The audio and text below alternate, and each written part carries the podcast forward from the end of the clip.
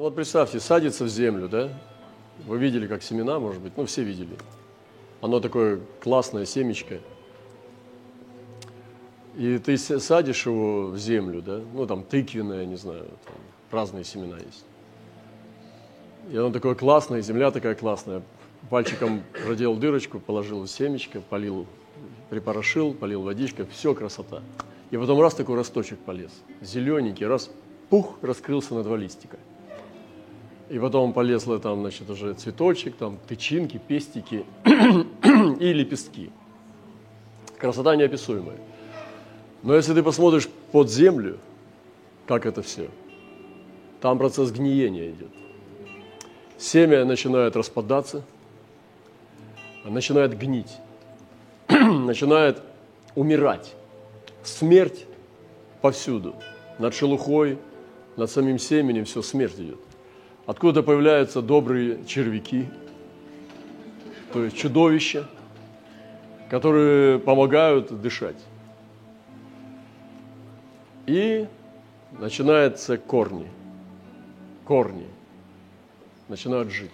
И ползет жизнь, раздвигает асфальт, камни ворочает, переворачивает. начинает жизнь толкать. Вы видели, как росточек мягкий, его можно ноготком отломить, выворачивает асфальт. Для меня это вот всегда непонятно, как может асфальт подняться от ростка, который можно ноготком щипануть. И это все сила жизни. Вот так происходит э, духовная жизнь в церквях. Если не умирает пастырь, не умирает э, делатели, не умирают, жизни не будет.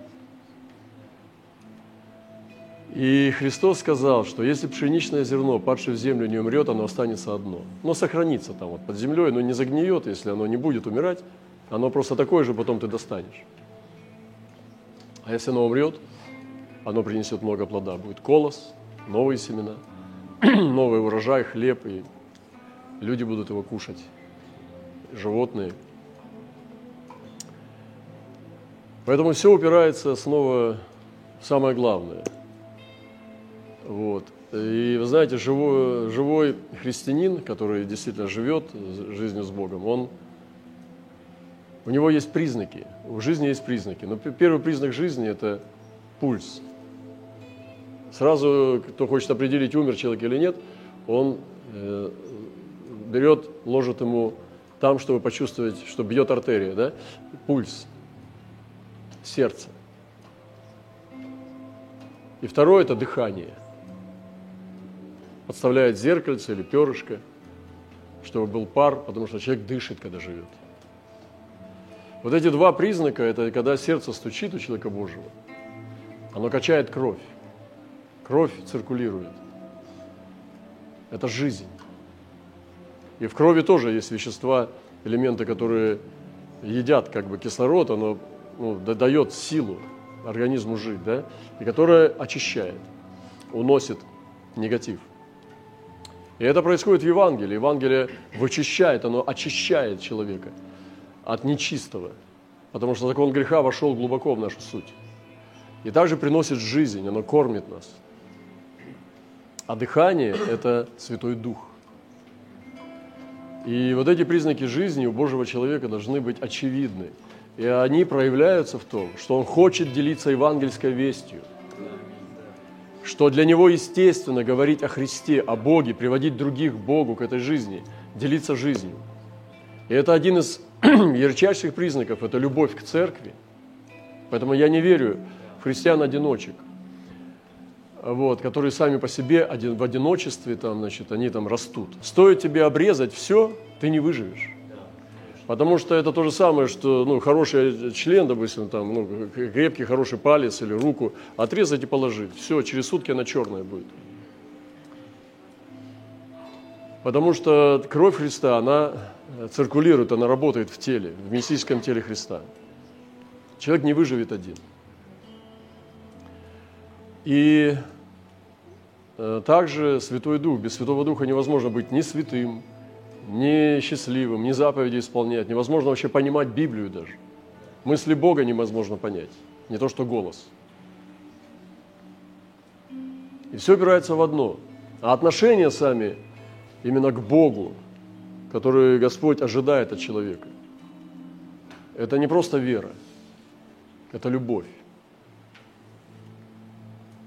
Мы с вами уверовали в Христа, уверовали в Бога, когда приняли Господа. Но нельзя застревать на вере, надо в любовь перерасти. И многие продолжают верить в Бога, но его не любят. Это удивительно звучит, но это правда. И знаете, после пандемии вот церкви очень сильно ослабели. Они даже, знаете, не ослабели, они перефокусировались на неправильные фокусы. Они подсели на интернет, что в интернет, интернет, на интернет-церковь. Стали искать себе пастырей, которые льстили бы слуху. Многие стали искать то, что будет приятно для них. По большому счету, то есть они, ну, любовь, она перешла в интернет-пространство как бы, у многих. И она, они перестали тепло давать людям, многие верующие.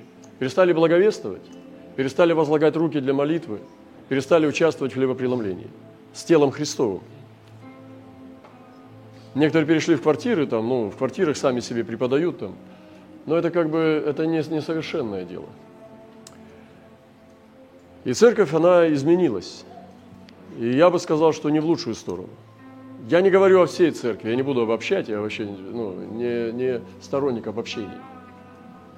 Каждый за себя даст ответ Богу, Богу, перед Богом. Но то, что я наблюдаю за общими тенденциями.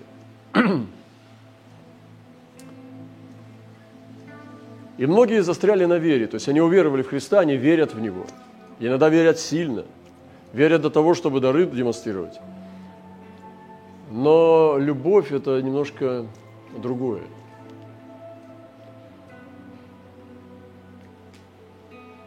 И однажды Господь спросил, после всего падений, всех отречений, клятв, Он спросил одного человека, самое главное, после всего, когда тот был разбитый, бросил свое призвание, вернулся в свой бизнес, бросил всех, и просто сидел черный, потерявший свет, и он его спросил, ты меня любишь? любишь ли ты меня? Он сказал, так, Господи. Я думаю, что вырвалось у него рыдание из груди, и он понял, что самое главное, Господь его пробил снова, как всегда. И он сказал, так, Господи, Ты знаешь, что я люблю Тебя.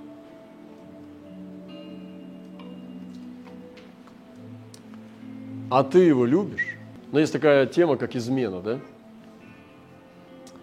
Когда один человек изменяет другому человеку или же ну, оказывает неверность дружбе, браку там, или отношениям в церкви, ну, сегодня вообще век предательства. Потому что так апостол Павел сказал, что в последнее время будут люди-предатели. То есть это нормально. Сегодня нас учат везде в интернете предавать. Если вот с этой точки зрения посмотрите сегодня на то, что подается, это идет оправдание предательства. То есть повсюду, в браке, в дружбе, везде, за деньги. То есть предательство становится нормой. Скоро, скоро вы будете не удивляться вообще, что предательство это будет в чести. То есть коварство человека будет выше доблести. Мы уже к этому идем, уже близки. Еще что-то осталось, но уже почти мы там. Еще чуть-чуть. И ну, иногда, когда все вот так вот происходит, да, все рушится. И просто один вопрос.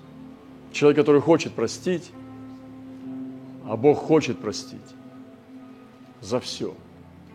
Он спрашивает один вопрос. У этого отступника, который пахнет рыбой. Он спрашивает его, ты меня любишь? И все, это проносится сквозь все.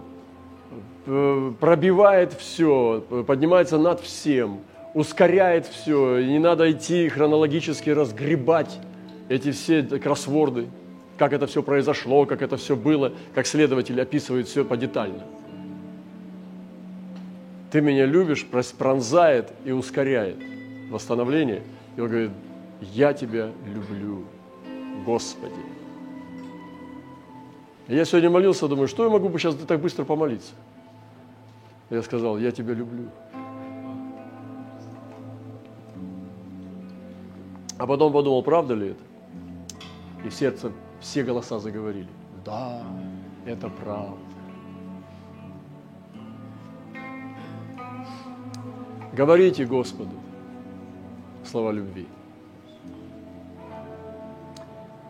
Говорите больше, чем просите. Я подумал, в этой молитве меня куда-то унесло. Да, да, ну, так хочется плакать и сокрушаться. И думаешь, Господи, какая все ерунда по сравнению с тем, что я тебя люблю. Все эти подарки, все эти дары,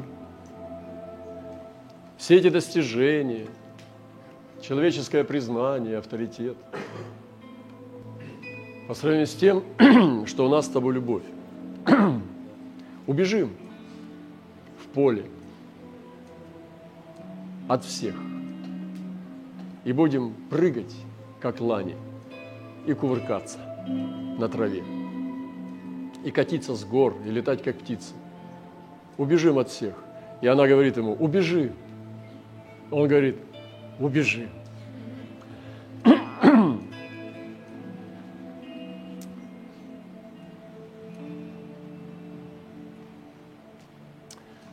И вот Иисус приходит э, к этому мужику, садится рядом. У того же борода мокрая от слез. Чувствует, что снова подбирается к нему что-то большое и неизбежное. Накатывает на него снова. Пахнет мамой, детством, но это все бабочки. Что-то более неизбежное.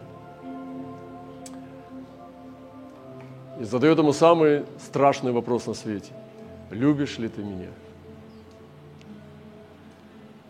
И он вырывается, вот это вот так, Господи, вот я читаю, мне вот я все время вижу, как Бог, э, Петр прорыдывает это. Вот этот большой ребенок грубым мужским голосом прорыдывает. Так, Господи. И разбивается в прах. Потому что это самое главное. Переросла ли наша вера в любовь? Господу лучше, чем жене.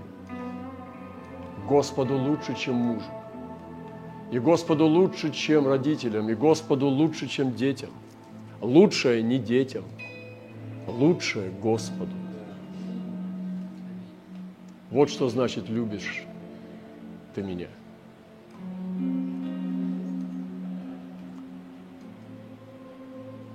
Это такие вещи очень, ну, я говорил, что мне не полезно это рассказывать, и как бы я не хочу об этом рассказывать. Это, как знаете, ну, что-то интимное рассказывать. Но для меня дорого, тоже народ Божий дорог. И я думаю, что, ну, я могу оставить, для меня бы было гораздо приятнее оставить себе. Но надо отдавать, делиться. И вот это все, что мы делаем, вот это собрать все, вот этот комок, вот этот, у кого-то это как клок волос получится, кого-то какая-то пушнина, там, я не знаю, что у кого, что у кого что получится, если собрать все твои дела, там, все твои эмоции, все твои молитвы, пение, там, э, евангелизации, э, приготовленную еду, подарки. Ну, это такая, как бы, планета, да, твоих дел, слов твоих. Вот. И вот это все пронзает я люблю тебя. И даже, может быть, даже, ну, допустим, в браке там или среди, в дружбе, когда идет нарушение, с одной стороны, кто-то предал, второй, который хочет простить, а у него высокое, самое великое сердце у Господа. Он спрашивает, а ты любишь меня? Ведь Петр клялся, что не знает его. Ну, это такая мерзость, это же такая омерзительная картина. Это вот кто-то снял бы на видео вот это. А потом Иисусу показал. Смотри. Да он и так видел. Иисус все видел. И сатана показывает Иисусу видеозапись. Смотри, скрытая камера. И Петр, я не знаю его. Клянусь Богом живым небесным. То есть он клялся, божился, что не знает этого человека. Три раза. Иисус приходит к нему, и смотрит ему в сердце и говорит, любишь ли ты меня? Скажи сам себе. Ты должен это сказать. Отвечай. И Петр высвобождает роды. Он рождает это. И Господь его посылает новым человеком. Он его посылает кифой – Что-то происходит с нашими сезонами, когда мы проходим определенную огранку. Иногда мы не понимаем вещей, которые с нами происходят. Это часто бывает. И когда мы рвем цикличность, мы вырываем этот день из календаря, это черный день нашего падения, вырываем из календаря и начинаем его оценивать. Мы сходим с ума. Но когда мы понимаем, что идет процесс очищения, и в целом держимся мы не верой, а любовью, любить продолжаем Бога нашего. Любить э, всем сердцем так, чтобы умереть за Него. Продолжаем держаться всем, всеми нашими силами за любовь к Нему. Не за Его к нам, а за нашу к Нему.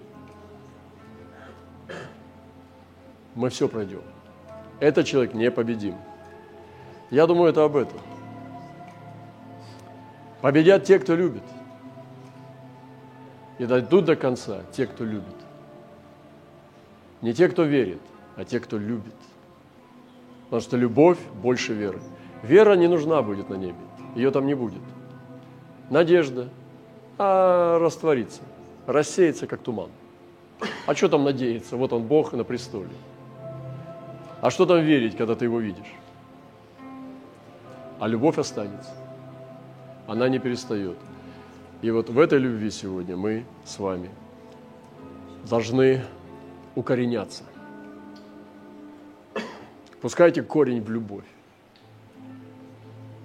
Такая церковь самая прекрасная. И вот эти невесты были, такой кастинг был у Артаксерса. Написано, что собрали со всей, со всей области, это не область, это ну, народы, страны, государства. Со всех государств гонцы собирали красавиц. Я представляю, что там за красавицы были. Это, это, трудно себе представить.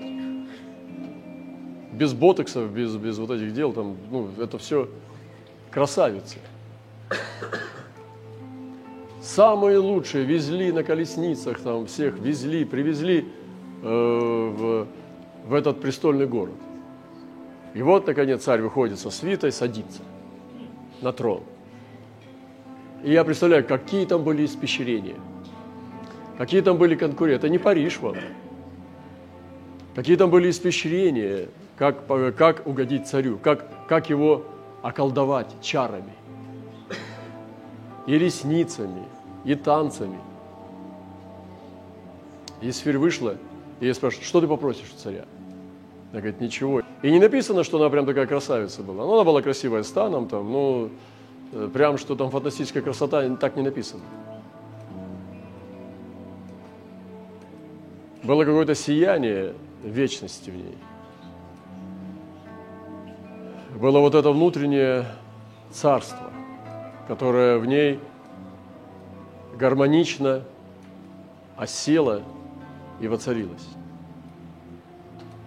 И она была своя в царстве. И она была девочка, она была племянница небогатого человека Мардахея.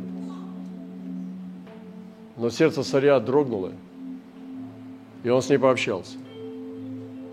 И понял, что это его жена, а не наложница. Знаете, почему жена? Потому что она его спасет. Потому что настоящая жена спасает. Она не мучает и не ублажает. Она спасает мужа. Некоторые жены мучают мужей, используют их в своих целях. А вот Есфирь была премудрая.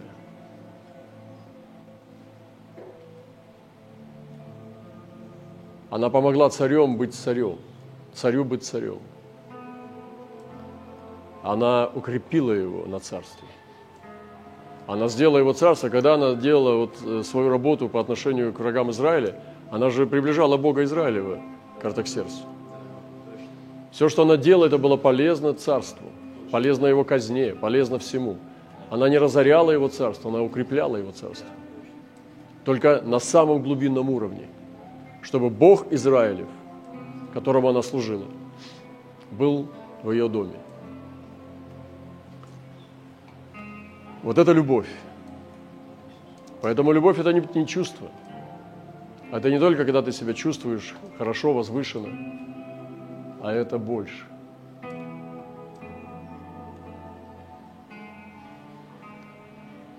Есть такое понятие, как труд любви. Трудиться надо над своей любовью. Не надо оценивать ее как вот э, э конечную оцен, оценочную ну, оценку ставить. Что вот у меня есть она или нету, или слабая, сильная. Не делайте так никогда. Любовь – это река, она течет. Она приходит времена полноводия, приходят времена засухи, но река должна течь. Поэтому любите, трудитесь над любовью, работайте над любовью, тяжело работаете над любовью. Потому что любовь – это труд. И кто-то сказал, что это глагол, это правда. Любовь – это глагол, это не существительное.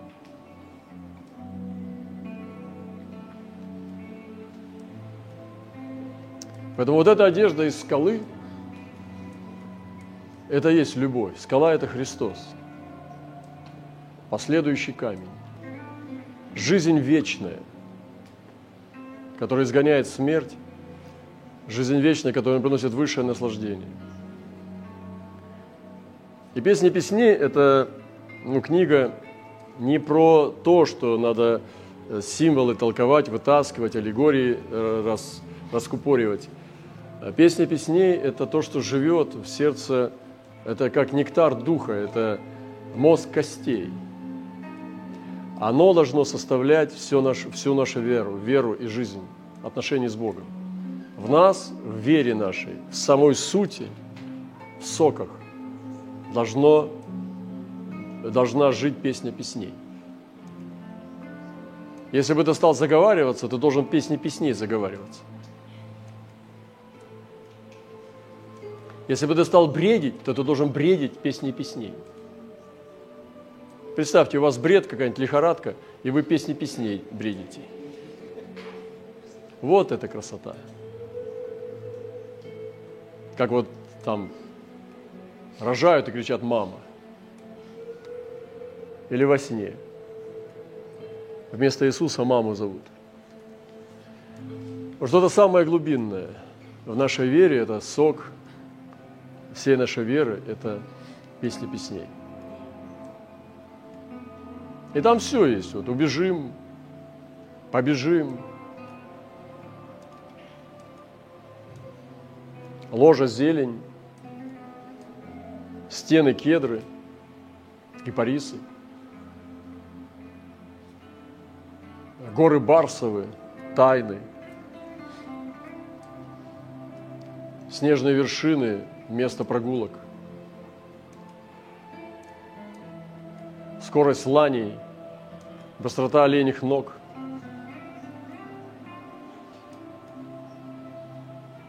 И мы вчера говорили, да, о тотемном животном э, в народах, и там есть Иисус олень, но это будет шире. Сегодня для многих народностей Иисус – это тигр. Например, если бы я был удыгейцем, я бы сказал, что наш э, Иисус – это тигр, потому что для них тигр – это Бог. Представляете, Иисус – тигр – красота. Он живет один, он двигается. Очень такая опасная кошка. Кошкой это не назовешь. Это он, льва, сильнее льва, он льва убьет. Ну, то есть и лев может только по ярости нанести ущерб тигру, а тигр сильнее льва. Но лев яростный. Он может победить тигра яростью, потому что он царь. И он живет прайдом, но знает, что такое отношение – Тигр живет один. У кого-то это медведь, у кого-то кит. Вот мы говорили, что для эскимосов, наверное, Иисус это кит, прибрежный. Такой большой из глубины выплывает и дает ультразвук.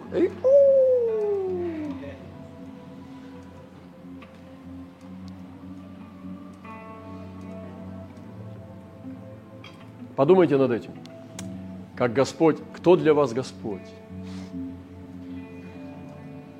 которого вы любите. Что вы говорите, когда вы Ему молитесь? И мы приходим к Господу, вы понимаете? Господь – это самый эмоциональная личность на свете, самая чувствительная, самая внимательная и чуткая, которая только может быть. Наши эмоции настолько грубы по сравнению с ним. Самое совершенное существо, самое проникновенное. Ты еще не думаешь, о чем ты будешь говорить, он знает твои слова совершенно. Всеведущий, всемогущий, всесильный, любящий, который есть сам любовь, его природа – любовь. И ты к нему приходишь, не торопись бормотать свои мантры. И вообще не мантрите.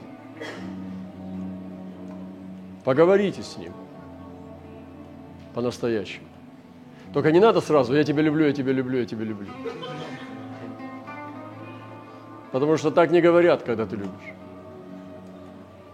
Даже Петр сказал красиво, он сказал, ты знаешь, что я люблю тебя. Это очень красиво. Он вовлек Господа туда, в свои отношения. Это вообще самая сложная тема, это самая бездонная, самая глубокая и широкая тема – это любовь. Об этом пишут поэты, об этом даже негодные негодяи, маньяки становятся добрее. Как поется в том гимне Бетховена, который мы разбираем, что даже каннибалы становятся мягче.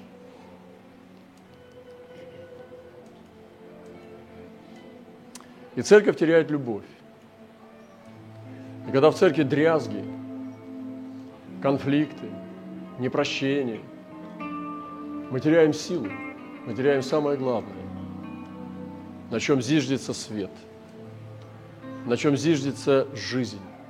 Жизнь – это любовь, сок любви, сок жизни, дыхание жизни – это любовь. Потому что жизнь без любви – это несчастье, это мучение, это мука, это ад – Потому что нет смысла жить, если ты никогда не знал, что такое любовь. Не все люди могут пережить э, особенные такие, ну, такой апогей эмоций, там, встретить какого-то любимого человека, какой-то брак даже такой, ну, посредственный, скажем. Но у меня такой мужик простой, там сильно-то его любить, ну, как бы трудно, как бы и не за что. Другой скажет, ну я тоже молодой женился, там, не, не, не, как бы не выбрал все, там, что вот было, оно все закупорилось, и как бы, это как рано цветок обрезать, и, и он, и вот такой коротышей остался. Рано тоже не торопитесь, не торопитесь срывать цветок рано, не надо, потерпите немножко. Вы тоже не торопитесь, не надо все хватать без очереди. Встаньте в очередь. Вы простите меня, что я так говорю, но я уверен, что я говорю правду. Если вы несчастны, вы еще Господа не познали.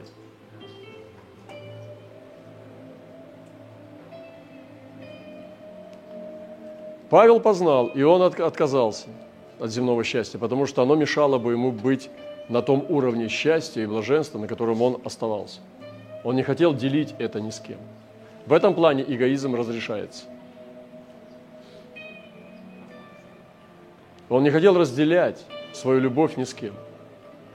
Он хотел всю ее отдать только Богу. Начните сезон весны в своей жизни. Начните сезон и назовите его сезон любви. Начните искать Господа как возлюбленного. И вы переживете новое восхождение, новую волну и прилив – блаженства. Это есть часть святых. Это есть то, что Бог обещал. Он обещал блаженство любящим Его. Не верующим, а любящим. И сегодня я хочу вот э, на этом, я не хочу тему менять сейчас. Хочу в этом просто прибыть. Сегодня меня тронуло это, как я прорезал ускорением вот этот весь шар здесь эту огромную планету дел, обязанностей, ответственностей, просто коротким словом, которое сокрушило мой дух и сразу принесло к престолу. Я сразу оказался у ног Господа и заплакал. Это я тебя люблю. Я подумал, это самое главное, что я до сих пор, через эти годы уверования, его люблю. Я хочу остаться нищим, но с этим. Выбираю нищету с любовью, чем богатство без нее. Я говорю сейчас, что, может, ваш цветок уже не пахнет, и ему нужен запах. И все только, что касается цвета и музыки, и запахов, это все любовь. Потому что жизнь без любви – это черно-белое кино. Это не имеет смысла никакого. Если человек лежит вот уже на, на одре перед смертью, и он не любил никогда. Может быть, он уважаемый, много дел сделал, они говорят, но ему скучно, потому что он не любил. Если бы сделать выбор, я бы, наверное, выбрал такое, что тебя все любят. Я бы не хотел этого. Это не является моей целью. Я понял, что это вообще лукавое дело, когда тебя все любят. Это очень опасно. Это, ну, как в том рассказе, что это может быть проклятием вообще, когда тебя все любят. Это ты как дурачок просто, тебя все обманывают. Во-первых, они тебя не любят. Они любят себя в тебе. А во-вторых, это очень опасная ловушка, когда тебя все любят. Вы знаете, самого Иисуса не все любили. Его вообще-то убили. Бога, это максимально кого, кто, существо, которое ненавидит наибольшее количество людей, это Бог. Никто, нет существа, которого так ненавидят, как Бога. А если Бог вот такой, который есть любовь, и его не любят – то что о мне говорить? Я бы, конечно, выбрал другое, чтобы, может быть, меня бы никто не любил вообще, а я любил. Вот это счастье. Вот это счастье. Это когда ты любишь. И многие сегодня стремятся к тому, чтобы тебя любили. За этими погоня за лайками торгуют с жизнью, с сердцем, с совестью, всем угодно, всем угодно. Зачем? Это же только делает тебя, мучает тебя. А если вообще бросить эту цель? Чтобы вообще не охотиться за любовью. Вообще оставить эту цель просто как никчтожную, никчемную. А сфокусироваться только на одно, чтобы научиться любить. И все.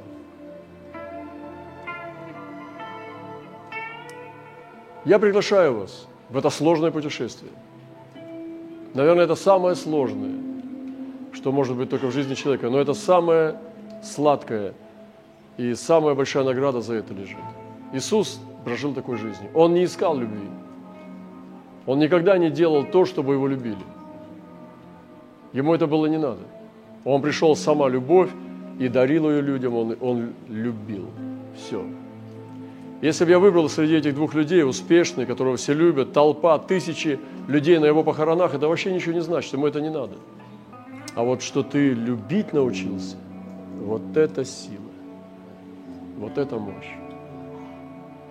Бога и человека. Но цена этому всему – это надо перестать себя любить. Это надо поменяться, эту любовь продать взять ее и продать. Любовь к себе продать. Вот на то. На любовь к другому. Вот это моя мечта.